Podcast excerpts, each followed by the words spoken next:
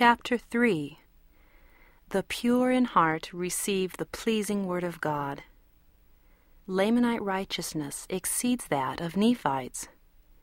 Jacob warns against fornication, lasciviousness, and every sin. But behold, I, Jacob, would speak unto you that are pure in heart. Look unto God with firmness of mind, and pray unto him with exceeding faith, and he will console you in your afflictions, and he will plead your cause, and send down justice upon those who seek your destruction. O all ye that are pure in heart, lift up your heads, and receive the pleasing word of God, and feast upon his love, for ye may, if your minds are firm, for ever. But woe, woe unto you that are not pure in heart, that are filthy this day before God.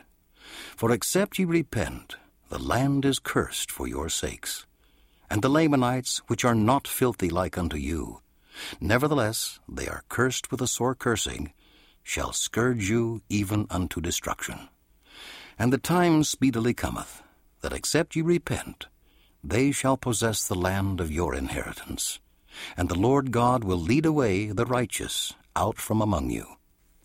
Behold, the Lamanites your brethren, whom ye hate, because of their filthiness and the cursing which hath come upon their skins, are more righteous than you. For they have not forgotten the commandment of the Lord, which was given unto our father, that they should have, save it were one wife, and concubines they should have none. And there should not be whoredoms committed among them. And now this commandment they observe to keep. Wherefore, because of this observance, in keeping this commandment, the Lord God will not destroy them, but will be merciful unto them. And one day they shall become a blessed people Behold, their husbands love their wives, and their wives love their husbands, and their husbands and their wives love their children. And their unbelief and their hatred towards you is because of the iniquity of their fathers. Wherefore, how much better are you than they in the sight of your great Creator? O my brethren, I fear that unless ye shall repent of your sins, that their skins will be whiter than yours, when ye shall be brought with them before the throne of God. Wherefore, a commandment I give unto you, which is the word of God, that ye revile no more against them because of the darkness of their skins, neither shall ye revile against them because of their filthiness. But ye shall remember your own filthiness, and remember that their filthiness came because of their fathers. Wherefore, ye shall remember your children, how that ye have grieved their hearts because of the example that ye have set before them.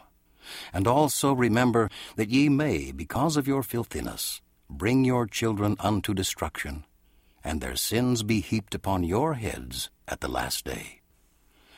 O my brethren, hearken unto my words.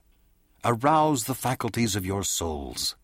Shake yourselves, that ye may awake from the slumber of death and loose yourselves from the pains of hell, that ye may not become angels to the devil, to be cast into that lake of fire and brimstone, which is the second death. And now I, Jacob, spake many more things unto the people of Nephi, warning them against fornication and lasciviousness, and every kind of sin, telling them the awful consequences of them. And a hundredth part of the proceedings of this people, which now began to be numerous, cannot be written upon these plates. But many of their proceedings are written upon the larger plates, and their wars, and their contentions, and the reigns of their kings. These plates are called the plates of Jacob, and they were made by the hand of Nephi. And I make an end of speaking these words.